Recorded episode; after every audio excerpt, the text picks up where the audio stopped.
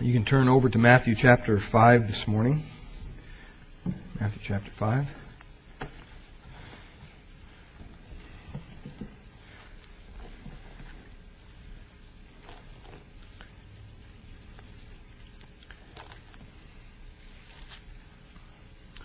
We're in the midst of the study through the Beatitudes, and we've come to the seventh one today. And uh, uh,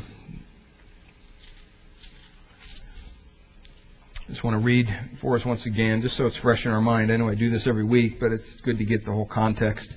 Uh, Matthew chapter 5, beginning in verse 1. And seeing the multitudes, he went up to the mountain, and when he was seated, his disciples came to him, and they opened. He, then he opened his mouth, and he taught them, saying, "Blessed are the poor in spirit, for theirs is the kingdom of heaven." And blessed are those who mourn, for they shall be comforted. Blessed are the meek, for they shall inherit the earth. And blessed are those who hunger and thirst for righteousness, for they shall be filled. Blessed are the merciful, for they shall obtain, mercy. Blessed are the pure in heart we looked at that last week. For they shall see God. Blessed are the peacemakers, for they shall be called the sons of God. And blessed are those who are persecuted for righteousness' sake, for theirs is the kingdom of heaven. Blessed are you when they revile and persecute you and say all kinds of evil against you falsely for my name's sake. Rejoice and be exceedingly glad, for great is your reward in heaven. So, for so they persecuted the prophets who were before you. Father, we just come before you and we ask that you would open our hearts, our minds to your word. And Lord, we look at these words of our Lord Jesus Christ, and Lord, over the ages they've been treasured in the hearts of many uh, believers. And yet, Father, we're so dependent on you this morning. Lord, we expect your Holy Spirit to equip us, to help us to understand what's before us, at least what the Lord meant, and as He called for us to be peacemakers. And Lord, I pray that you would uh, just kind of take a road around or bypass our uh, inability, uh, Lord, my inability to communicate this truth and, and also our inability as a group to really understand it. Um, Lord, I pray that we would be able to go beyond ourselves through the power of your Spirit and, and just uh, teach us as our teacher this morning. Lord, that we would have a proper understanding, a biblical understanding of what it means to be a peacemaker in the world today. Because we look around us and we know that this world is desperate for peace. And we trust that you will do that, Lord. We pray this in Jesus' precious name. Amen. This morning, as we come to this aspect of uh, this beatitude, um, you know, the, the idea of peace really flows through the whole Bible if you stop and you think about it. Um, the Bible opens when there's peace in the garden, right? After God created man, there was peace. They had communion with God on a daily basis. And the Bible closes in the end, if you read all the way to the end of Revelation, it closes with uh, peace in eternity. And so from cover to cover, the Bible is just kind of uh, inundated with peace, with the aspect of peace, with the idea of peace. And you could really chart history with the theme of peace throughout the world. There was, there was peace on the earth in the garden, and man sinned, and, and therefore peace was interrupted, you might say.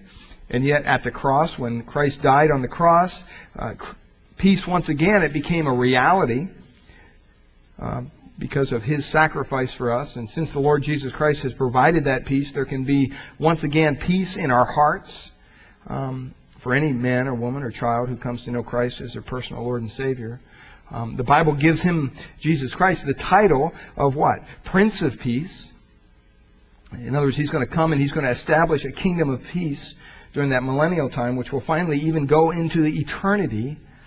Uh, says the lion will lay down with the lamb and, and all that. And, and it's, it's a great theme throughout the Bible. Um, you know, there's over 400 references in the Bible to the idea of peace. And so we know that God is concerned with peace. He, it's something that's heavy on his heart. And you say, well, if God's so concerned with peace, why isn't there any? you know, you look around and there's just not a lot of peace to be had. Um, and the reason basically is we don't have any, the reason we don't have any peace today is of two things. Basically, the opposition of Satan, the enemy, he doesn't want peace. He's come to destroy, to divide, and also the disobedience of man. Our own hearts are disobedient the fall of the angels and the fall of man has really caused the world to have no peace whatsoever. And uh, it isn't that God doesn't want peace. He provided for us to have peace, but it's man and Satan, basically, who are at war, the Bible says, with God. And you know what? If you've ever had peace disrupted amongst a relative or something like that, or anybody, a friend or something, uh, you realize that peace is something that you can only have as long as the other person wants it. Right? I mean, peace is something that takes two. It's a two-way street. If somebody's fighting with you and you get together and you say, okay, you know, I forgive you and, and let's just forget about that. And they say, no, you know, I'm going to hold a grudge till the day I die. Well, you can't have peace with that person, even though you want to have peace with them. They're holding that back. And so as long as they have those two things, the opposition of Satan and the opposition of man to peace, we're not going to have peace. And so today we kind of are climbing this ladder up into the seventh beatitude, which is blessed are the peacemakers. Blessed are the peacemakers, for they shall be called sons of God. Um, interesting term, peacemakers. When you stop and you think about that, probably a lot of things flood through your mind. But I want you to understand this morning that God has called Christians to bring back to earth the peace that was forfeited as a result of sin. Now, is that going to happen perfectly in our day and age? No, it's not. But God's peacemakers will achieve a lot more than any Nobel Peace Prize winner on earth.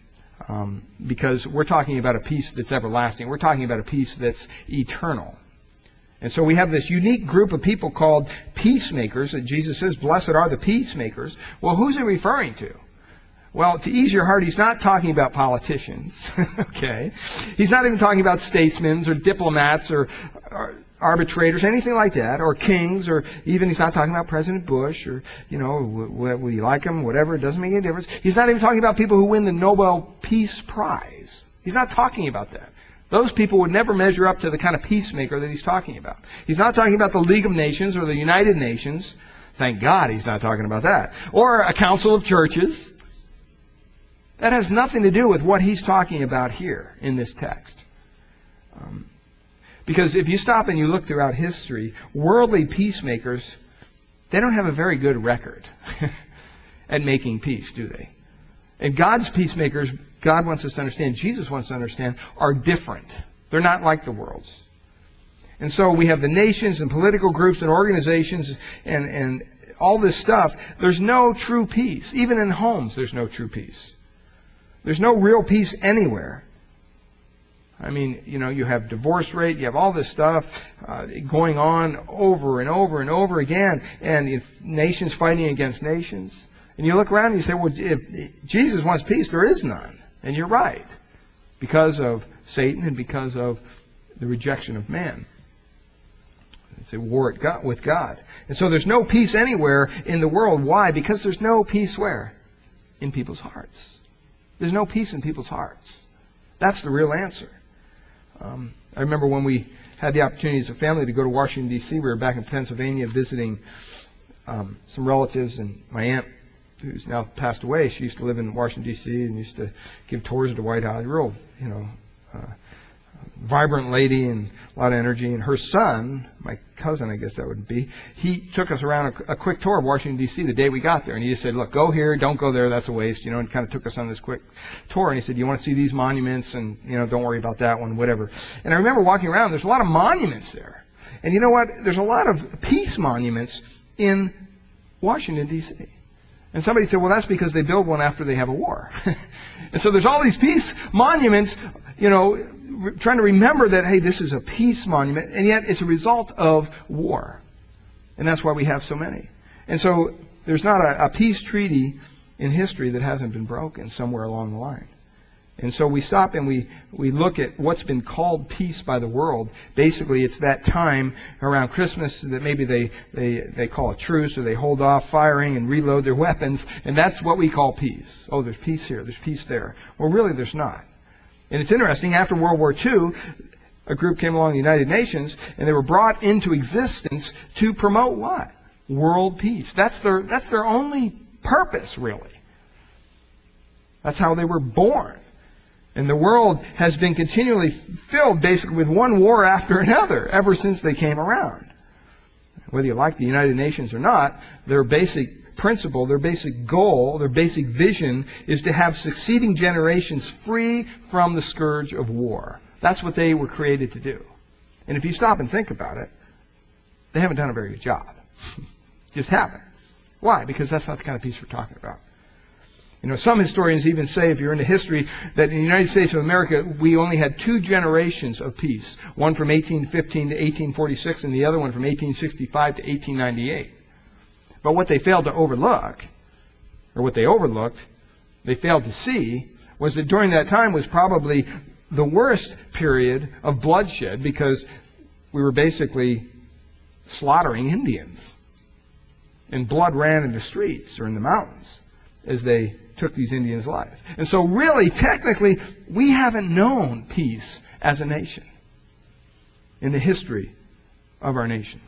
There's always something going on somewhere in the world. And if you think it's just a political or a world scene, I read this statistic. I have no way of proving it, but someone said that um, in America,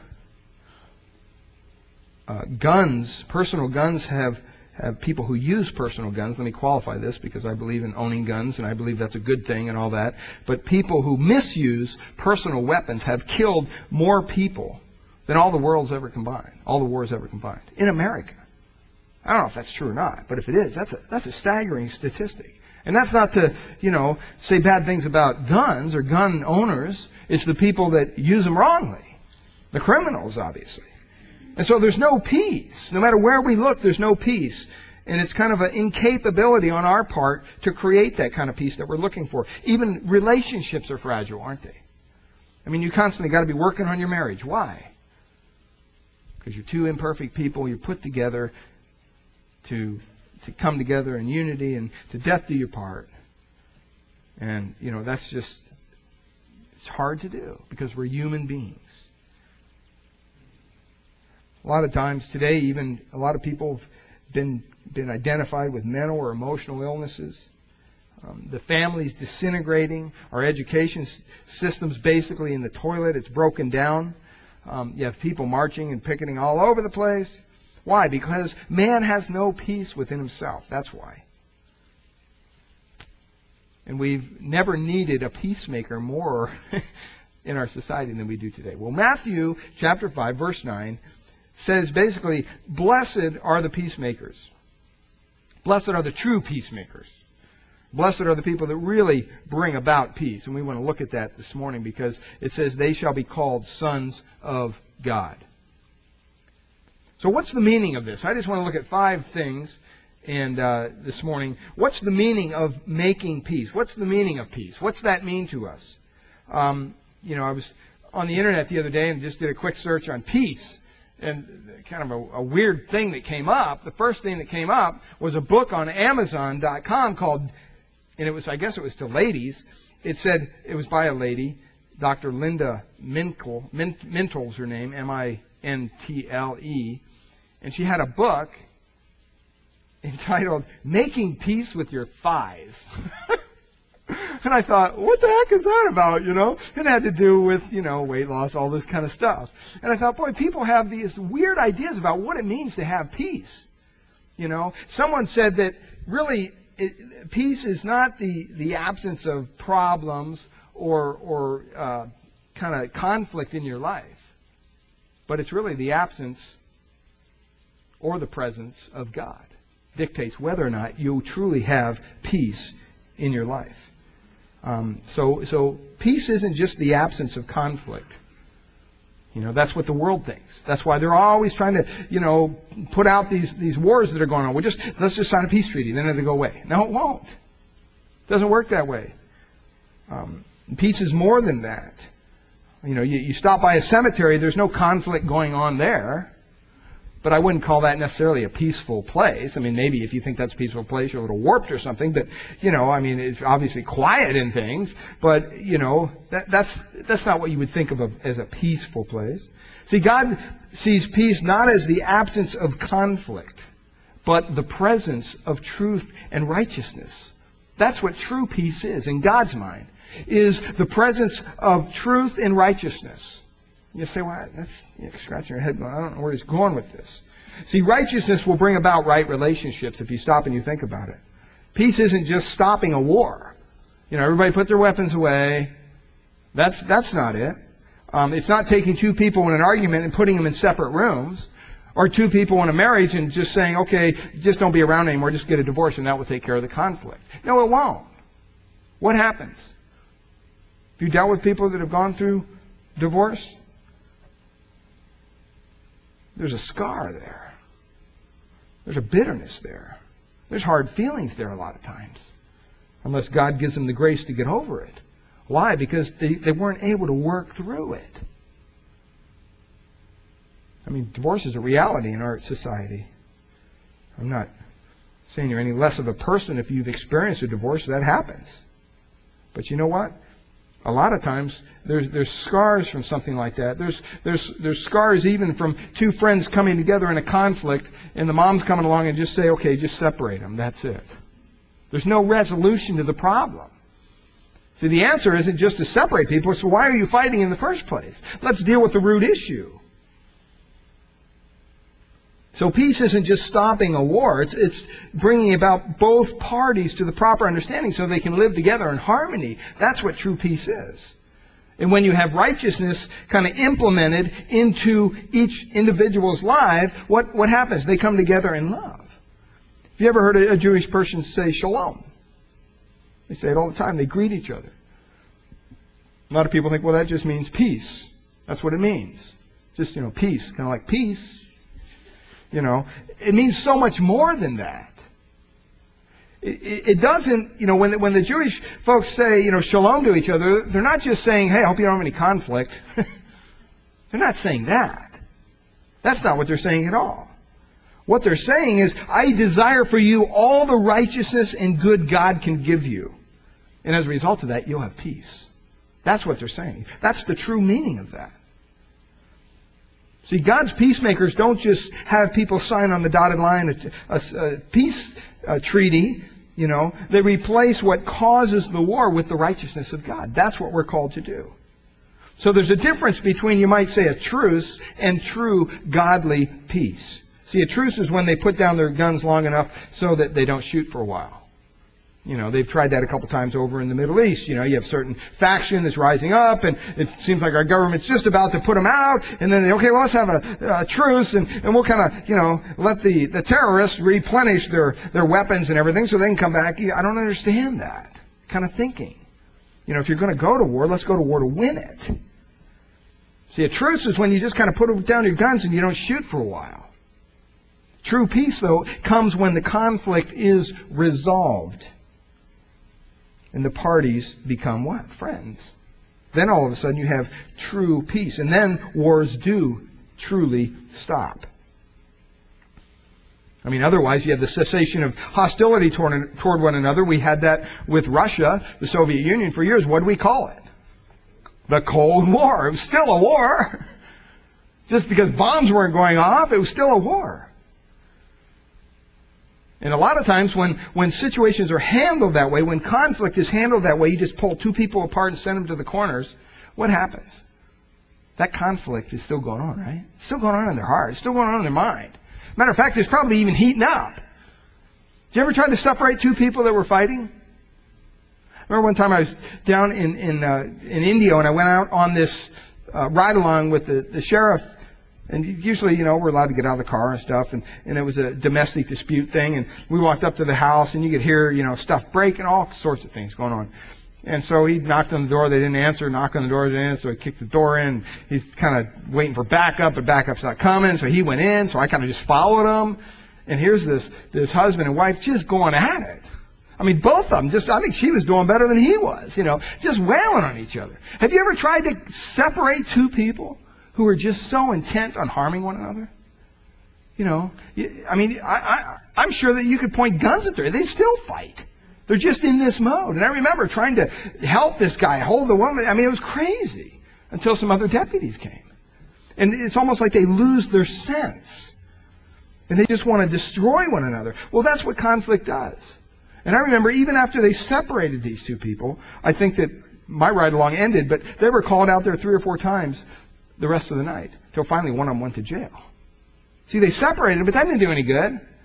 You know, the conflict was still in their hearts. And so two people who are at war with one another, you know, I mean, I understand stopping the fight, but then we need to get them to talk about what the problem is. Because that conflict will, if it's not resolved, it probably smolders and it comes back bigger than it was before. And the peace of the Bible conquers problems. It doesn't just sign a truce. It looks at the problem, the heart of the issue, and says, why is this conflict going on in the first place? That's why a lot of times in counseling, you know, it's important. If you're a Christian, you want counseling, hey, you need counseling, nothing wrong with that. But go to a biblical counselor.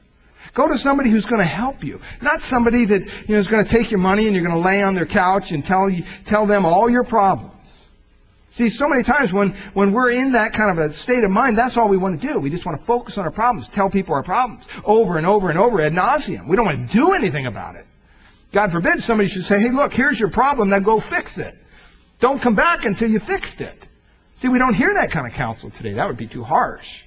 But that's really what some people need to hear.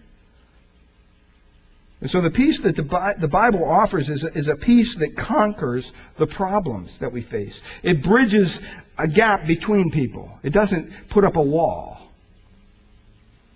James 3:17 says the wisdom that is from above is first of all pure, and then it says it's peaceable. See, purity has to come first before you can have peace. And, and God's wisdom what he says in his word through his, his, his, wisdom, he says, you know what? The way to peace is through purity. Peace is never established at the expense of righteousness. You're never going to have peace if you overlook righteousness. Two people will never accept peace until they accept that their bitterness and their hatred is wrong and they have to humble themselves before God and humble themselves before each other and make things right. Isn't that how it works? I mean, it works that way in our relationships.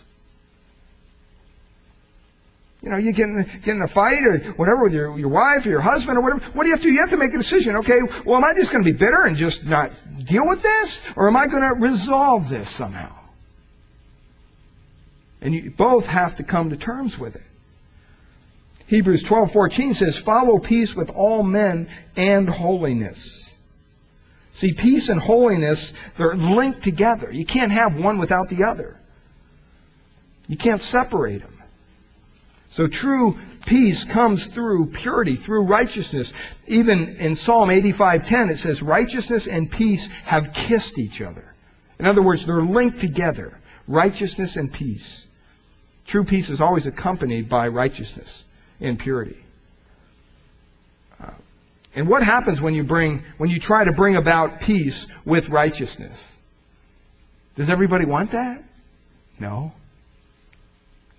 It's ironic, but what happens is you have conflict.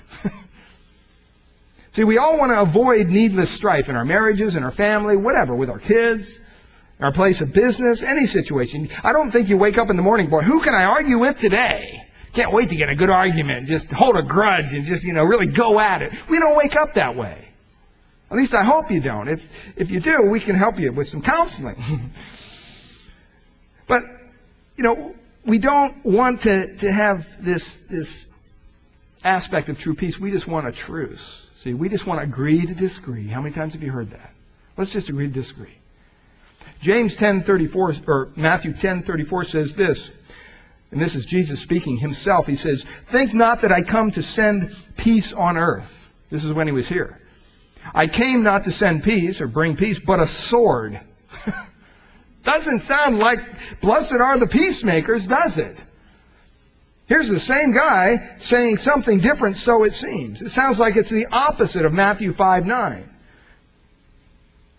But what Jesus was saying there was that he didn't come to bring peace at any cost. See, that's, that's the, the kind of the, the way our society thinks. You know, just get peace at any cost. Doesn't make, make, make any difference what the cost is. Just compromise, compromise, compromise until there's peace. That's all that matters. See, being a peacemaker in the world is difficult because it requires what? Bringing truth, bringing righteousness into people's ears. And when people don't want to hear that, that doesn't make them peaceful. it causes strife, causes problems. That's why when you share the gospel with somebody, when you go out and you say, hey, you know what? You know what, God, you know, do you think you're a pretty good person? Yeah, I think I'm pretty good. Well, you know what? The Bible says that you're nothing but a sinner. That we've all sinned and fall short of the glory of God. That's what the Bible says. I've never had a person say, really? That's such great news. Call me a sinner again. It feels so good. I, have never had someone do that. I've always said, well, no, no, wait, wait, you know, I'm pretty good. You know, I go to church every week, family, I'm faithful to my wife, I raise my kids right, and work hard. You're calling me a sinner? No, I didn't say that. I said God calls you a sinner. God says that we've all sinned. We've all fall short of His glory. We, we don't measure up. We've missed the target. We've missed the bullseye. And when you tell people that, what? That's an offense to them, especially if they're not ready to hear it. When Christians bring the message of peace that comes through the gospel, which is a hard message to deliver, if you deliver it as the pure gospel that everybody's a sinner and they need the grace of God, there's none good, no, not one, then all of a sudden, you know, you have this sort of the purity must fall first, and then you can have peace through righteousness. Even in Jude chapter 3, it says, Beloved, when I gave all diligence to write to you, unto, uh, unto you of the common salvation, it was needful for me to write unto you, and exhort you that you earnestly contend for the faith. There's some contention going on when you share Christ. It's not just, you know, everybody's having a party, balloons, and, and happy time. That's why we don't share the gospel enough. That's why we get nervous when we walk up to a non-Christian and we meet a non-Christian, somebody who hasn't made that commitment to Christ. We want to know, okay, how do I share the gospel message? I don't want to offend anybody. I don't want them to be mad at me. I want them to like me. So then we come up with all sorts of gospels that aren't truly the gospel. But as believers, we are to be contentious about some things. We are to be hard nosed about some things. That's why, that's what we're called to do. See, a true peacemaker would never make this statement I don't ever want to offend someone who isn't a believer. A true peacemaker, if they honestly understand what Jesus is saying here, would never make a statement like that. See, peace can't be made that way because of the lack of righteousness in, is the issue in the non-believer's life. If, if you have someone you know that has cancer, my brother, if I knew that he had cancer and I went to him and, and uh, you know, was, was, was sharing with him, that's not news that you would just welcome. That's kind of bad news. I've never met anybody that had cancer. Gee, I was diagnosed with cancer. This is just great. Get to go to the hospital, get to have operations and chemotherapy. I just can't wait. It doesn't come out that way. Well, it's the same way when we go to share the gospel with someone. When we tell somebody they're a sinner, there's nothing good in them. It's like it's like hearing you have cancer, cancer of the heart. So we aren't peacemakers in the sense that we never cause any strife. Because if we're going to share the gospel, I guarantee you that there will be strife. We can't abandon biblical principles for the sake of peace. I've sat in some meetings with other pastors and kind of an ecumenical group of people and, you know, said some things. They just asked to share what our church was about, and I said some things, and I'll never forget. I mean, this lady next to me, I don't know what church she went to, but it wasn't a biblical one. She turned to me and said, You know, you really offend me. You just offended me. I said, What? I mean, nobody else said anything. You know, I'm like, What did I say? You know? And, I said, Well, I, you know, I'm sorry if I offended you. I don't know how I've. She said, Well, you just use God too much. We don't, we don't refer to God as God in our church. We call him the higher power, or we call him, you know, the Mother Earth. You know, that word God is just offensive to me first as a female. And, and she went on this thing, you know, and I'm just like, woo, you know. I won't come back here. Uh, it was just weird. But I thought, you know what? I'm not going to compromise on basic necessities just so I can have peace with this person. In, in, in, Luke chapter 12, verse 51 to 53, our Lord said again, He said, Suppose that I, that I am come to give peace on the earth? I tell you, no, but rather division. this is Jesus speaking. He says, There shall be five in one house divided, three against two, two against three. The father shall be divided against the son, and the son against the father, the mother against the daughter, the daughter against the mother. The mother-in-law gets even gets into the in-laws here. The mother-in-law against her daughter-in-law, and the daughter-in-law against the mother-in-law. See, he knew that when people come to Him. Jesus knew this. When people come to Him and they give up everything and they yield their lives to Him, that's going to cause problems. That's going to cause divisions in households. I experienced that even in my own home with my family. Remember when I first came to Christ, my oldest brother basically showed me the door. You know, we're Catholics. How dare you go get baptized in a Baptist church? What are you thinking? He just had a messed up conception of what religion was and what relationship was, all that stuff. But see, true peace only comes when truth reigns.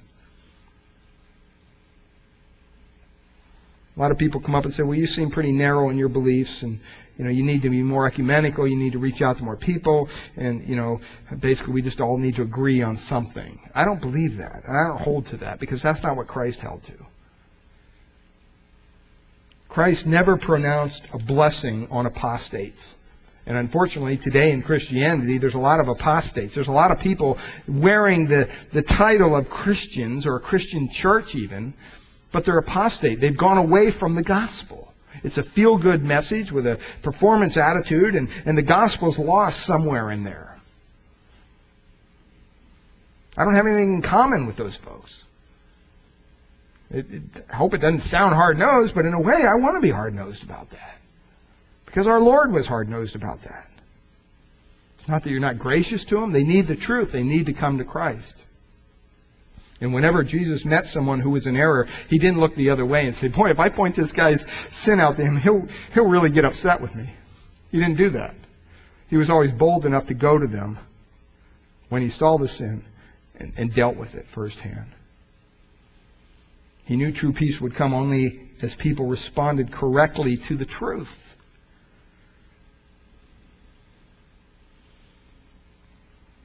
See, biblical peacemakers aren't these quiet little meek people, little church mice that, you know, run around and don't offend anybody. They're not easygoing people who don't want to make any waves and they have no sense of righteousness. That's not what a true peacemaker is. I mean, some pe- people appear that way to be peacemakers because, you know what, basically they don't have any convictions. If you ask them what they believe, they probably wouldn't even tell you. Because they wouldn't want to offend you in any way. They'll accept something that is wrong just so things can be peaceful. We have to be careful about that. So biblical peacemakers, first of all, resolve a problem with the truth. That's what true peace, that's what he means when he's talking about being a peacemaker here. He's saying shedding the, the light of the truth, of righteousness in people's lives. Well, what's the opposite of that? What's the problem? What's causing all the problem? Why don't we have peace? Well, basically, it's sin. In Jeremiah 17, 9, the Bible says that the heart is deceitful above all things and desperately wicked. The heart, our heart, is deceitful above all things. I mean, that's pretty, that's a pretty high standard, or low standard. It's deceitful above all things, everything. And it's desperately wicked. In other words, it yearns to do wickedness. That's what our hearts are. That's what Jesus, that's what God calls our hearts. Isaiah 48:22 says, There is no peace, says the Lord, unto the wicked.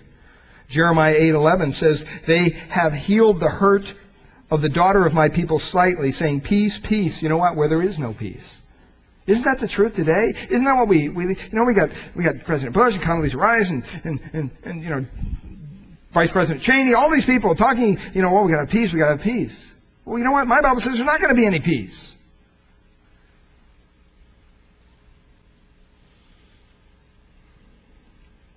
Many people talk about peace, but the reason they don't have it is because they're ignoring their own sin.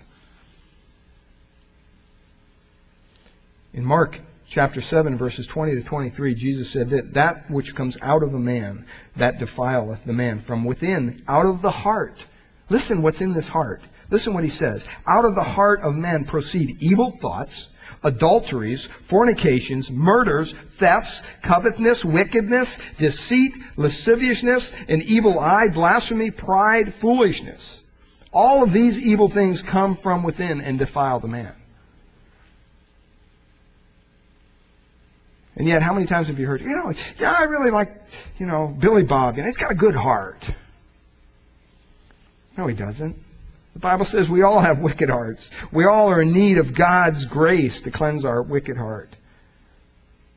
That's why in John, John, James 3:18, James says, "The fruit of righteousness is sown in peace by them that make peace." See, a, person can't have real peace until he bears righteous fruit. See, out of a wicked heart come all those bad things. Well, out of a pure heart come holiness, righteousness, purity. And only a heart that's been cleansed by the grace and the blood of Christ can bear that kind of fruit. So if two people are fighting and it's because of sin, if you eliminate the sin, then the fight will end. It's that simple. You just separate the two people, that's not going to have anything to do. A person at war with God needs to have the sin that stands between him and God removed. Well, how does that happen? The only way that can happen is through the cross of Christ. And then you can be reconciled unto your Creator. Peacemakers make peace by sowing righteousness.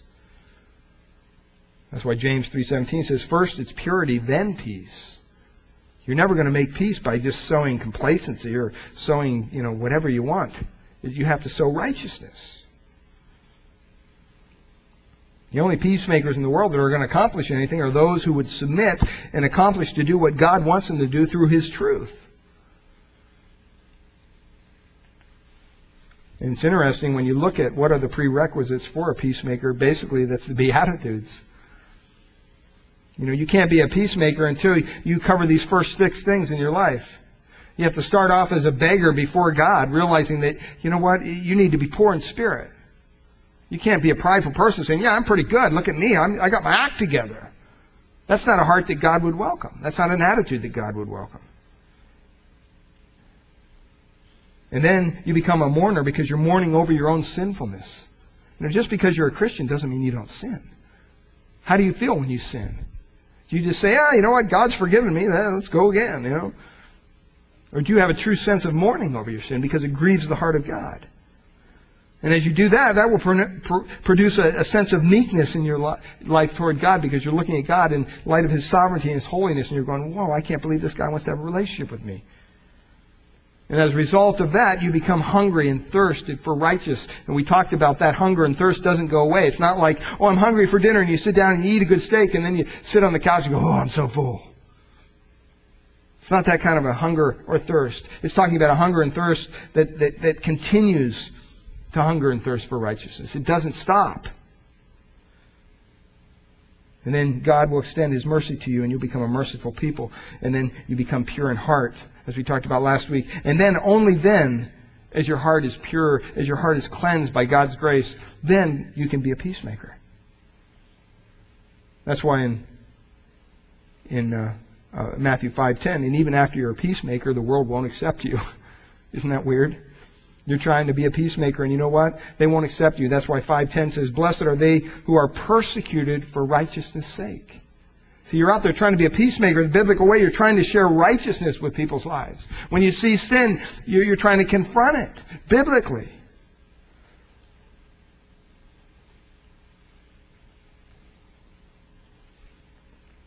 And then God will reward you for that.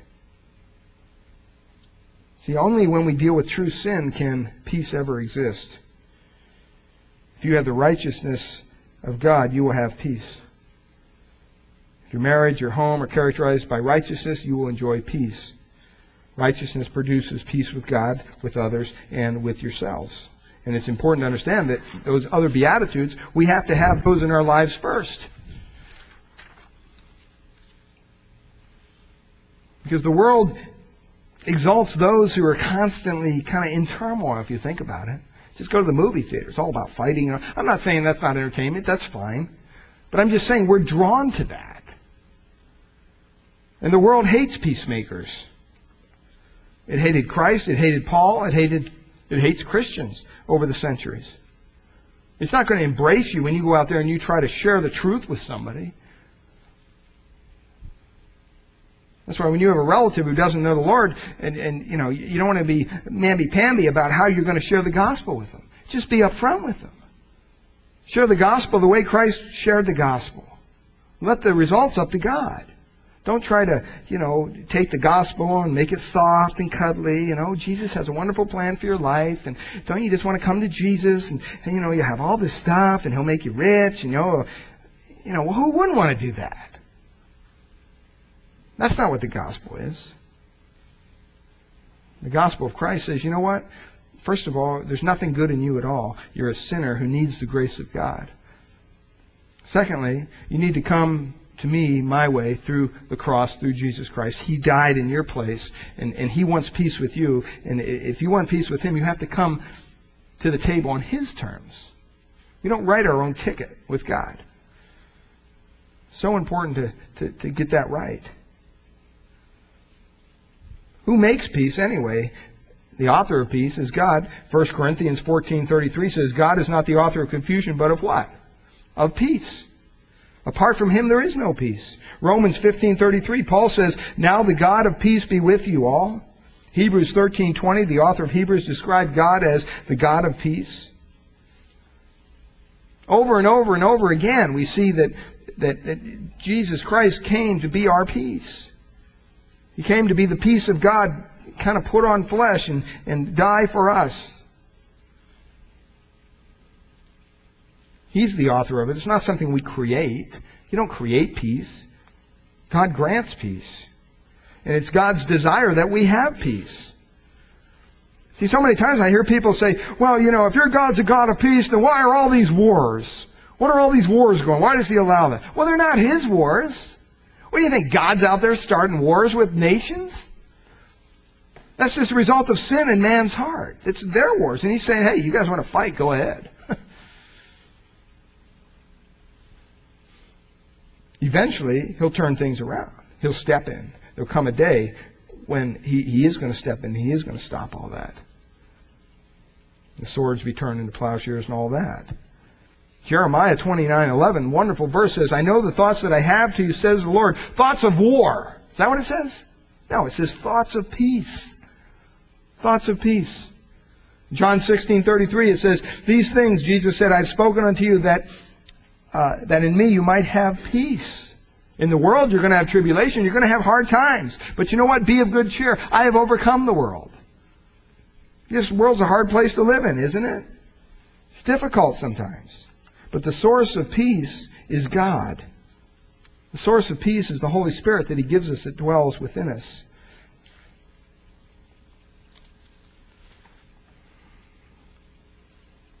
I was reading in a commentary in this I talked about reading about what they call the cushion of the sea. The cushion of the sea. And apparently, you go out in the ocean. I don't know if you like to go out in the ocean. I, I kind of try to stay away from that. Um, last time, I think I went out in the ocean, I got sick. But on the ocean surface, it gets kind of, you know, agitated sometimes. You got waves, you got wind, you got all this stuff going, surf going on. But you know what? As Divers say that as you go lower and lower into the water itself, it becomes calmer and calmer. And there's actually survey teams that have, have, have dredged the ocean bottom. And they, they, they have this certain kind of near the bottom of the ocean, they call it the cushion of the sea. Up, up above it could be totally tumultuous and, you know, waves crashing all around. But down at these lower depths, it becomes increasingly calm until it almost becomes virtually still, they say, the lower you go. In certain survey teams, they've, they've dredged up among those calm areas of the ocean and they found animal and plant remains that appear to be almost undisturbed, fossils for hundreds of years. And you know what? You read that, it's, it's kind of like the peace that's experienced by Christians. Here we are on the top of the ocean in this world, and everything's going crazy.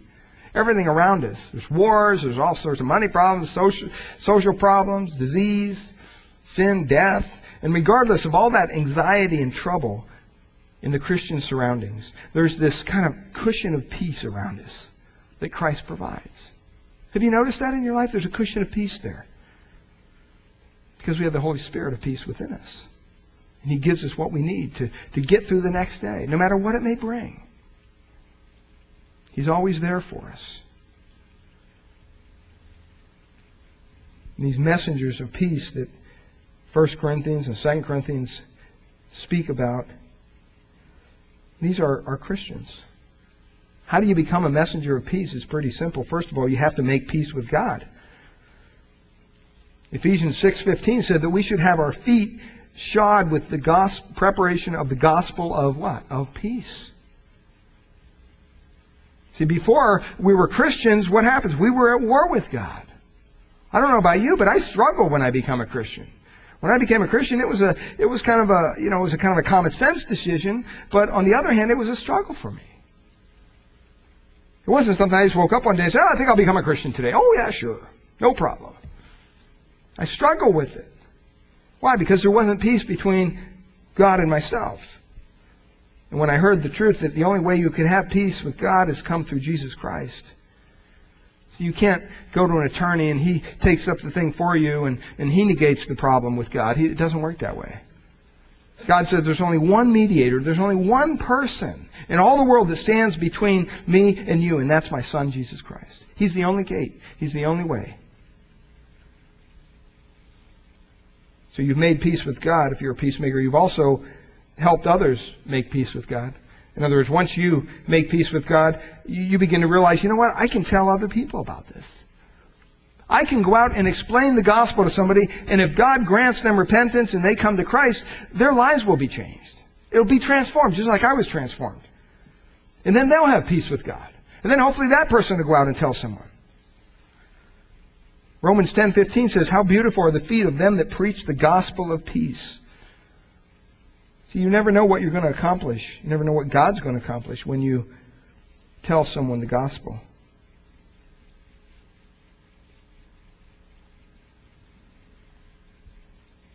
The other thing is they do is they help people make peace with each other. See, peacemakers build bridges between people. They don't build walls. Uh, Matthew 5, 21 and 24, our Lord said, Have you not heard that it was said by them of old, Thou shalt not kill, and whoever shall kill shall be in danger of judgment. And then he said this, But I say unto you that whosoever is angry with his brother without a cause shall be in danger of judgment. And whosoever shall say to his brother, Raca, or you blockhead, or you dunce, or however you want to do it, shall be in danger of the council.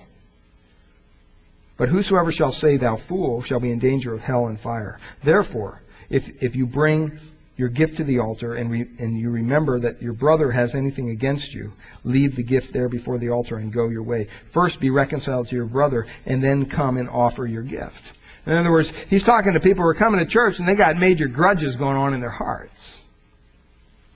What he's saying is, you know what, don't you come here putting your little offering in the bucket thinking you're looking good when your heart's not right with me. Don't come in here, you know, worshiping and lifting your hands when your heart's not right with me.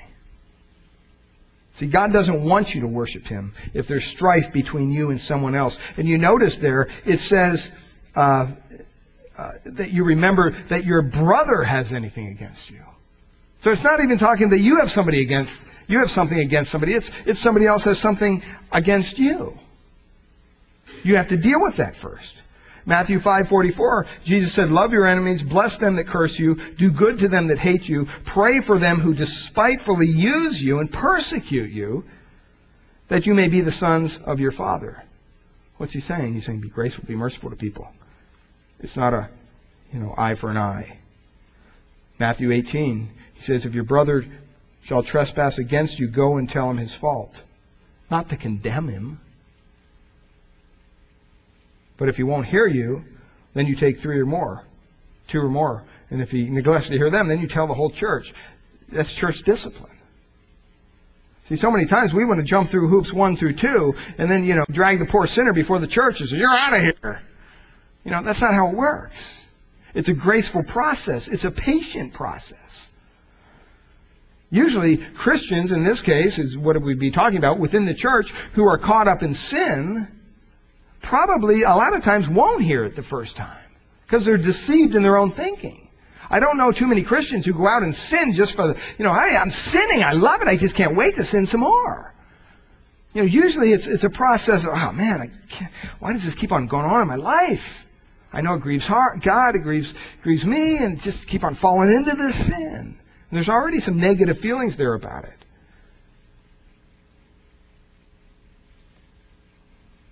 See, we need to make sure that we're willing to build that bridge and allow that person to, to kind of regain what they lost. We're not talking about a truce, we're talking about confronting somebody in their sin.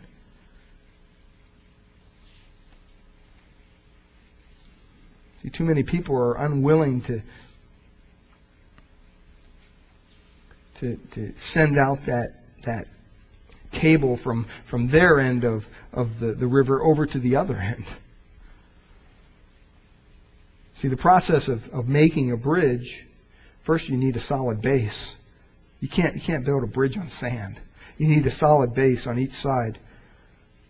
And after that, they stretch cables across. And eventually, they're laying a foundation for people to actually go across on the bridge. See, too many people are unwilling even to, to, to get in their own foundation. They try to start building bridges, and, and, and they don't have peace in their own life. In the end, here, the Lord's promise to peacemakers is that they shall be called the sons of God. It's interesting, this word, sons of God, there.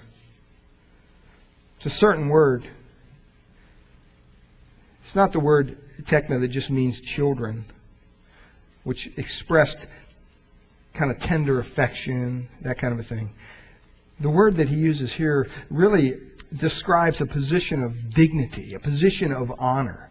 And so when Christ spoke of people being called the sons of God, he went on beyond the, he went beyond the little heartfelt affection to promise uh, to those who, who he called, but he, he, he wanted to promise them a privileged position.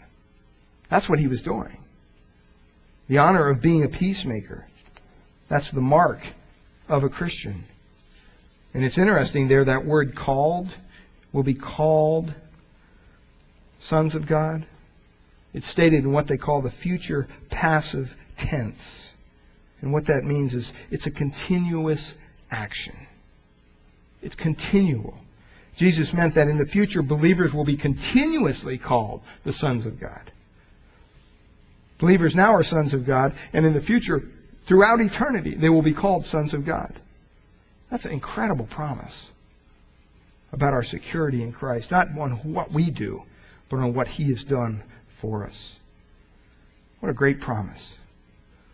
Blessed are the peacemakers, for they shall be called the sons of God. Let's close in a word of prayer and, and stand with me, if you will. And Father, we just come before you this morning and we thank you for your word. We thank you, Lord, that you're a God who cares so much about us that you have gave you gave your son, your only son, on the cross to die a criminal's death, really.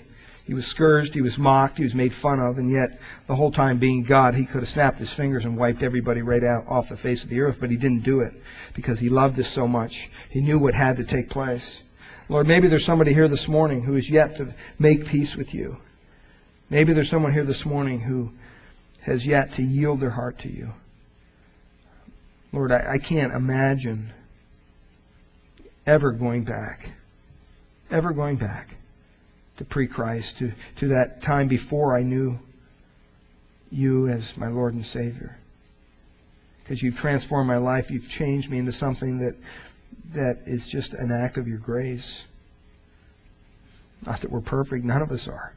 We sin daily. But Lord, we thank you for your grace that continually covers us. Thank you for the, the, the price that Christ paid on our behalf. He paid a debt that we could never, ever pay. And He took it all upon Himself. Lord, we thank you for that. Lord, I pray that today, if there's someone here who has not cried out to you. I pray that they would cry out to you. Be merciful to me, God, a sinner. Show me your truth. Help me know for sure that I too can be a peacemaker, that I too can be called the Son of God. It's just a prayer away. Lord, we thank you for this morning and pray you bless each one as we leave this place and as we sing one last song together. We thank you and we praise you in Jesus' precious name. Amen.